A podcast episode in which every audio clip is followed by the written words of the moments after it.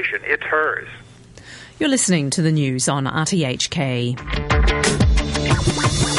Europe is on its back. Now it's really impacting everything. Economic efficiencies, which means more job opportunities. More stable investment has been the preferred asset class.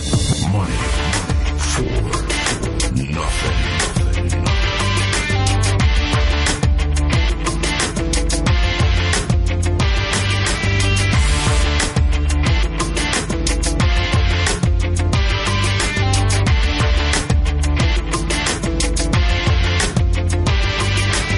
Good morning and welcome to Monday's Money for Nothing with me, Renita Malhotra Hora.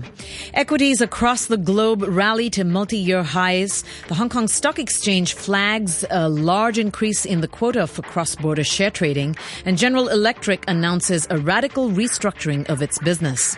And Hillary Clinton announces that she will run to be the next president of the United States of America. She's extremely likely to be the Democratic nominee, and I think she's very likely to be the President of the United States. That's Warren Buffett chipping in with his views on Hillary Clinton's bid to be the next U.S. president. As a fire is ignited under the world's stock markets, we'll talk to some leading experts about the prospects for growth in the U.S. and Asia and the outlook for world markets. Joining us with their unique insights this morning are firstly our Washington-based international economics correspondent Barry Wood. Then we talk to Hong Kong veteran and uh, property expert Peter Churchouse, author of the Churchouse Letter. And finally, we'll be joined by an experienced China watcher, Andy Rothman of Matthews International Capital Management. And of course, as always, on a Monday, our guest host is Alex Wong of Ample Capital. Good morning, Alex. Good morning, Renita. So, Alex, you've been following the market, the Hong Kong market, for how many years now? I bet you haven't seen many weeks like last week. Can it Oh. continue? of course, but uh, I have witnessed uh, that kind of move uh, last year in the Asia market. So we are copying the um, move in China uh, right now. So probably we would see further extension. Right now we are seeing a massive uh, changing hands uh, happening. So we would be in a volatile fraction for some time, but I think uh, we probably would have further upside later on. Yep, just flipping things around. Shares around the world are continuing their push to new record highs. In Europe, the FTSE 100 closed at a fresh high after the blockbuster 47 billion pound M&A deal between Royal Dutch Shell and BG. On the continent, the, the FTSE Eurofirst 300 closed at a 15-year high and just 3% away from its all-time high. And stock markets in Germany, France, Holland, and Italy have all rallied by more than 20% so far this year. With a quarter of all Eurozone government bonds now trading with a negative yield, investors are flocking to shares. The euro, which has fallen by 12% this year, also provides a boost for large European multinationals. JP Morgan Private Bank uh, uh, Chief Investment Strategist Kate Moore discusses European stocks. I think there's a tremendous amount of um, enthusiasm for European stocks right now. That's the kind of the nice way I'm going to say it. Look, there's just been a huge amount of hot money flows into the asset class. You know, we've had almost $60 billion of new money enter European equities since the start of this year. I mean, that is, you know, contrasted with about 50 billion out of U.S. equities. We've had a gigantic divergence. Everyone's kind of betting their flows on monetary policy. If you're adding liquidity, if you're engaging in QE, if you're stimulating further, you add to that equity market. So multiples have expanded. Uh, investors have gotten extremely enthusiastic, and it is a very popular and I think consensus trade on the sell side and the buy side. In the U.S., General Electric has announced plans to dispose of the bulk of its financial services operations and return to its roots as an industrial company. GE, which traces its origins back to inventor Thomas Edison, has been in financial services since the 1930s. And the disposal process has now started with a sale of $26.5 billion of property assets to Wells Fargo and Blackstone. GE expects its industrial operations will account for 90% of its profits going forward. Here's uh, CEO Jeffrey Immelt explaining why and why now. The business model of financial services has certainly changed. You know, we've got a fantastic industrial uh, portfolio, but we were a large wholesale funded uh, finance company. You know, the wholesale funding model is tougher. Uh, we, we, were, we felt like we're disadvantaged versus banks. And at the end of the day, you know, the way investors uh, view financial services versus industrial assets is just starkly different. And, and we kind of felt from an investor standpoint that this was the right time to make the move. And we've been working this way since the financial crisis. And, you know, why now? I think two things have happened uh, just recently. You know, one is uh, uh, you really have a perfect market to be selling financial service assets. So you've got slow growth, low interest rates, lots of liquidity, people searching for yield. And I think recently the the FSOC, you know, the Financial Oversight uh, uh, Board, has really said that there's an off ramp for companies that uh, were systemically significant to kind of get off as they shrunk. And you know, we think this is good for the system. We think it's good for the regulatory world. It's good for investors, and that's been more or less recent. Now's the time to do it. An 11% surge in GE shares, their best one day showing since early 2009. Boyd Industrials in the US, which was the best performing sector in the US, rising 3.3% over last week. The S&P 500 pushed its weekly gain to 1.7%. The Dow Jones Industrial Average advanced 1.6% and the Nasdaq Composite rose 2.2% over the course of the week. The dollar index, a measure of the greenback against its largest trading counterparts, climbed 2.9% over the week to 99.38. The dollar rallied on hopes of more upbeat economic data and some Fed officials wanting to raise rates in June. Brent crude, the global oil marker, rose 5.5% for the week to $57.99 a barrel. Chad Morganlander is a portfolio manager at Stifel Nicolaus. He tells us whether he thinks U.S. stocks are overvalued. We are as well elevated, but nonetheless, we're not in bubble territories. The one thing that you do have to, though, realize is that we, our the valuations and the expected returns on the S&P 500, once you start normalizing profit margins, S&P profit margins, NEPA profit margins, mm-hmm. you come to a conclusion that overall total returns over the next five years will be somewhat more muted, mid-single digit kind of returns. All right, let's stick with our U.S. theme and bring in our international economics correspondent, Barry Wood, who joins us on the phone from Washington, D.C. Good morning, Barry. Good morning, Barry. Good morning, Renita, and welcome back. Thank you. It's uh, good to be back. It's uh, been a long Easter, and, uh, you know, eggs are overrated at the end of the day. What can I say? Good for you. Yeah. Barry, you know, the US dollar is on the march upwards again, having its best week since SEP uh, 2011. Now, is that because a June rate hike is back on the table? No, I, I don't think that's the only factor that's that's in the market. But uh, I think, by the way, it's going to be September, but you never know jobs data and other dating out. Dollar is strong. Euro is and uh, that is uh, that is a problem. And uh, the Japanese yen is is weak as well. I think the dollar is going to stay strong in large part because U.S. Uh, interests are thought to be rising, and true that uh, these look like to invest.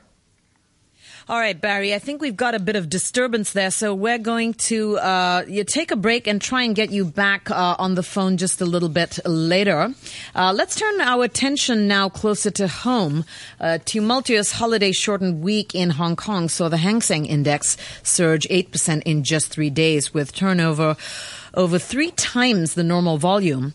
The value of trades on the Hong Kong market on Thursday last week was more than double the combined figure for London, Frankfurt, and Paris. Wow. And as money poured into the city, the Hong Kong Monetary Authority stepped into the market three times with injections totaling over 16 billion Hong Kong dollars to meet the strong demand for Hong Kong dollars. The southbound leg of the Hong Kong Shanghai Stock Connect scheme saw its daily quota used up twice last week and is now 25% full. Hong Kong ex Chief Executive Charles Li has indicated that there will be a big expansion of the quota. So if it's hit every day, it would be completely full in 17 days. So where is all this volume coming from? Uh, Chinese equities fund manager at Henderson Global Investors, Charles Awdry, explains. Well, look, if you look at the volumes uh, that are being traded in the overall Hong Kong market, what you can clearly see is that there is more participation, not just from the mainland investors, but from everyone else. So those other people include foreign institutional investors like ourselves, who are maybe uh, cautious on China, underweight. They've probably been closing underweight positions. Uh, there'll be hedge funds who are covering shorts and getting long, and also there'll be you know Hong Kong retail investors. And uh, your point about uh, GF Securities being up so much on, on, on, day one, you know, that illustrates to you that retail investors are, are back in the Hong Kong market for sure. But quantifying that is, is, is quite difficult. So our next guest is a veteran in the property and finance sex- sectors here, and he has been in Hong Kong for over 30 years. Peter Churchouse of Churchouse Publishing. Good morning, Peter. Good morning.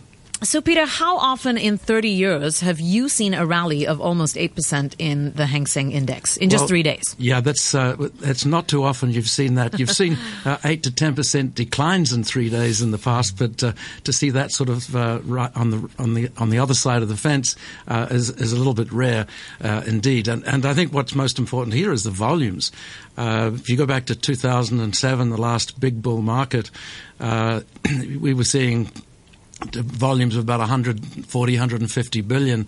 Uh, so we're now way above that in, in this rally. So that's, I, I think, the the key thing here. So, Peter, would you say that retail investors in China are now starting to get a taste of international markets? Is that fair? Well, I think I think that's probably correct. But I, we were also discussing earlier here that uh, I, I, sense a lot of the China money has already uh, come out of China and is lurking around in places like Singapore, Hong Kong, New York, San Francisco, uh, and and this Stock Connect, the Shanghai Connect uh, component of last week's rally uh, was really very very small. A lot of that China money is already here, and I think a, a lot of that is is, is seen within, within the retail uh, brokerage community here in, in Hong Kong also.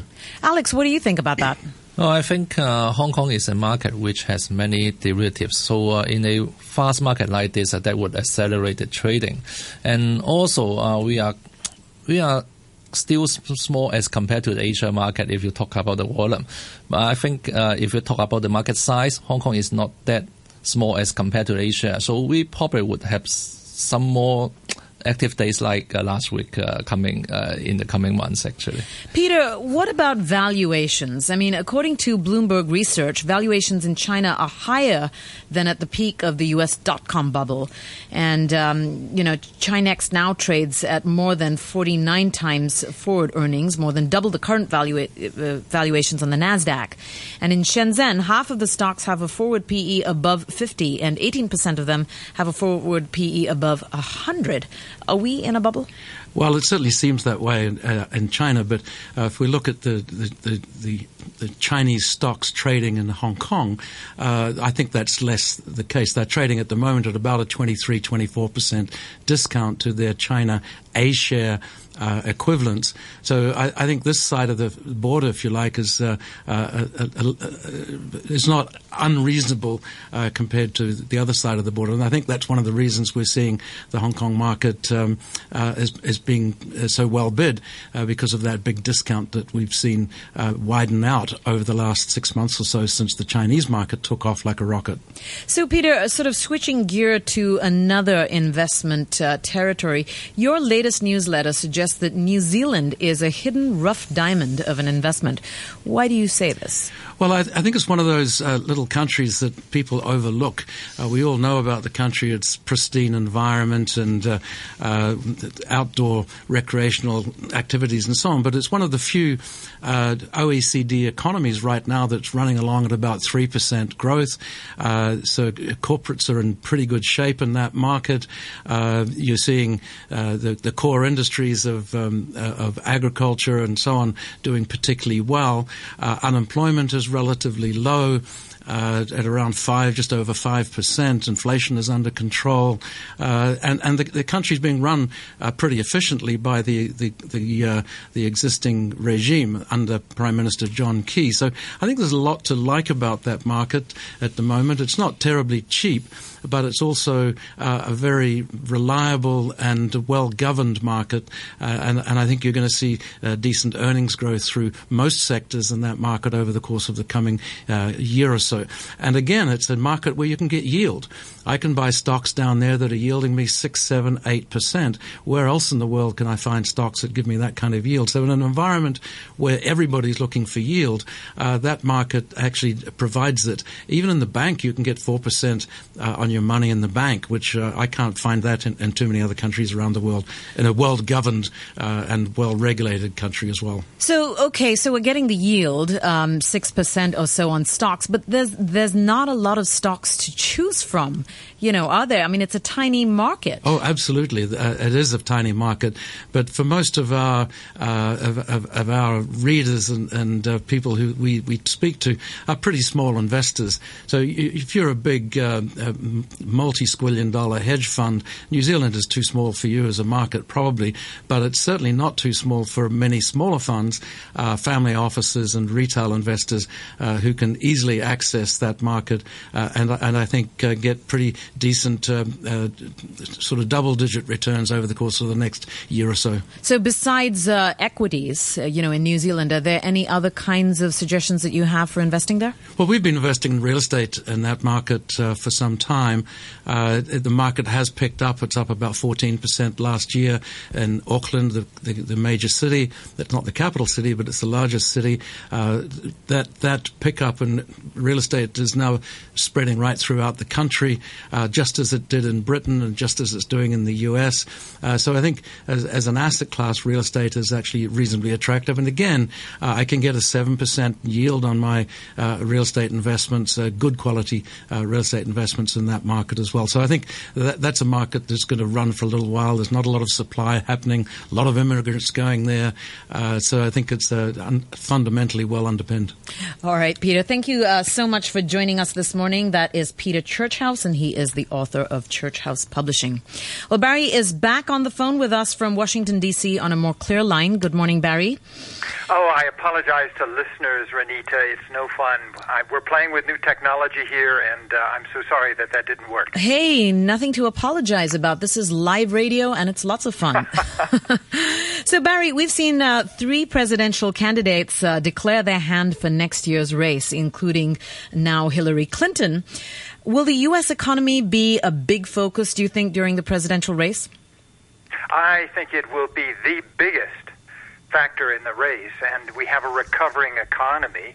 Uh, you know, we may be in the new normal of around 2% growth, but it would seem to me if you look ahead over the next uh, 12, 18 months, we're going to be picking up. So I would think that's a plus for Hillary Clinton.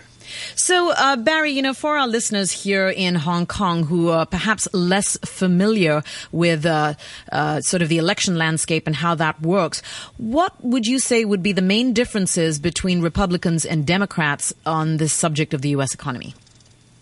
Wow. That's a tough question because the parties are so divided, and you you know that's the dysfunction that we've talked about so much. You can't get anything done in the Congress. There is there is uh, distrust between the parties, but the differences between the parties, in fact, may not be that great. I mean, if you look at uh, tax policy, yes, the Democrats want to do more with government. They want to have more public investment. The Republicans seem to oppose that, but it's never quite as clear cut as it as it you know initially appears. On foreign policy, there's some difference. You know, the Republicans would castigate uh, President Obama for opening up to Cuba. Uh, they would support his pivot to Asia. Uh, they certainly want to be more pro-Israel than than President Obama. They're they're they they think the president should do more on Ukraine. But again, you can't make any cut and dried uh, differences between the parties on foreign policy or economic policy. Barry, how about China? Is China uh, at all a concern, you know, amongst U.S. Uh, politicians? You know, the fact that it is becoming more assertive. Very much so. And there is a perception here that the United States, and particularly the Obama administration, has really fumbled the ball in terms of the Asian investment and infrastructure bank, and that the Americans have uh, wrong-footed on terms of uh, the uh, coming into the SDR at the IMF, and that we're on the defensive. And I think there's uh, an accurate projection of that particularly as we come to the International Monetary Fund spring meetings over the next five days. China, it again, some Republicans on the far right would say that China should be branded a currency manipulator and that we should be protectionist. But generally, the Republicans would be more open for free trade, freer trade with China. They're for TPP and the Democrats less so. But of course, the president is pushing TPP, so it's complicated. China is a factor. Everybody's got an opinion about China, but you can't divide it by party. All right, Barry, thank you so much for joining us this morning. That is Barry Wood, our international economics correspondent from Washington, D.C. Well, casualties of the collapsing iron ore prices mount across Asia. Iron ore has fallen to just $47, down a third since the start of the year. And this follows a 50% fall in 2014. And the price is now at the lowest level since the steel index first started compiling data on prices. The decline reflects the poor health of the Chinese steel industry and overproduction in the sector. Bloomberg's uh, Kenneth Hoffman explains more. China imports around 70% of the iron ore. So for every dollar move in iron ore, it benefits China's economy by a billion dollars. So for them giving money to their local miners to stay in business and to keep the price of iron ore low really benefits China as a whole. How is China trying to rebalance its economy as infrastructure spending and the property market slows, thus reducing demand for products like iron ore? Here's Kenneth Hoffman again. The Chinese government said in their third plenum a couple of years ago that they were going to completely transform this economy, that they weren't going to be like the last two governments, which always overspent on building and infrastructure, uh, and they are changing the economy to a higher value add economy. But what that's going to mean is the low value add economy basic steel for construction, mm-hmm. cement, coal, that's all ending. We're joined now by Andy Rothman, who is an investment strategist at Matthews International Capital Management based in San Francisco. But he's visiting Hong Kong to speak at the Fund Forum Asia. Good morning, Andy. Morning. Thanks for stopping by this morning. Okay, so Andy, we just heard on that last clip that China plans to transform its economy into a higher value added economy. How will it do that? Well, I'd argue that that process is already well underway. For example, in the last two years, the tertiary part of the economy, services, uh, retail, trade, finance, was bigger and contributed more to growth than the secondary part, manufacturing and construction. That's a huge change. Most of the job growth is coming from services now. We've also seen that investment is playing a much smaller role in growth. Uh, for three out of the last four years, consumption has contributed more to China's growth than did investment. So you think this, you know, it can succeed? I think the process is well underway, and I think the odds of success are pretty good. But we also have to get comfortable with the fact that one of the byproducts of this rebalancing or restructuring is that everything's going to grow more slowly every year for the foreseeable future. So, what do you think this means then for companies in lower value added sectors like coal, steel, cement, and so forth? I mean, we've seen the government uh, step in by cutting taxes to keep miners afloat, but are they going to have to take further measures? Well, this is one of the casualties of change, and every economy has to go through this. So just take a look at where industrial profit growth was in the first couple of months of this year. In the mining industry, down 63%. But manufacturers of computers and electronics gear up 48%. So this is actually an interesting opportunity for investors as well if you look at the parts of the economy that are still growing quite fast. And what would you say are the long term risks for this kind of strategy? Well, the long term risks are probably first in terms of government policy if the government was to get nervous about this transition. For me, one of the best things that came out of last year was that the Communist Party did not reach into its wallet and pull out a significant stimulus. Uh, we're in this unusual position where I think Communist Party leaders are comfortable with the fact that growth is slowing, whereas in the West, we're still tending to freak out about what? China's not growing at 7% anymore? Yeah. Yeah, that's that's exactly it. You know, the latest economic data out of uh, China suggests that the slowdown is getting worse. What would you say is your take on the, you know the real strength? Well, I think we need to understand two things. First of all, that slower growth is a good thing, um, and that it's also still really fast growth. And we need to remember the base effect. For example, uh, last year 7.4% growth was a lot slower than 10.1% a decade ago, but the base was 300% bigger, so the incremental increase to the size of Chinese economy last year at the slower growth rate was 100% bigger. Than it was 10 years ago. That's a better opportunity for anybody selling goods and services or investing in those companies.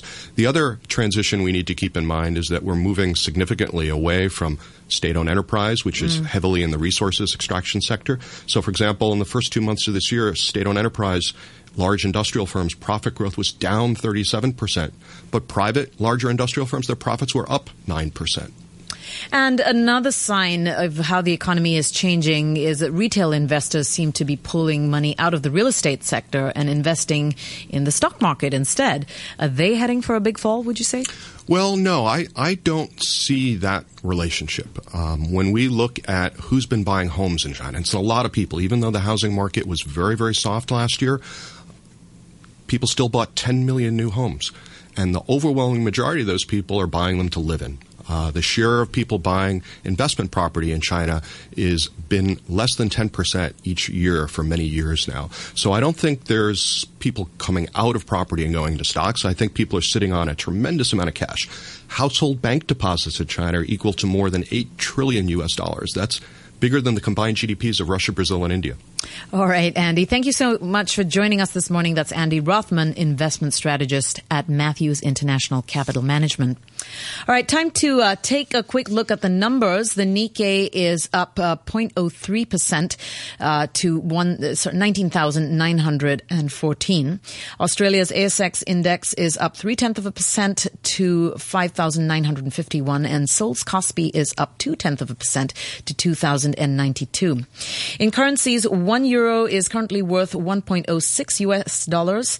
The US dollar is trading at 120 yen, and one pound sterling will buy you 11 Hong Kong dollars and 35 cents.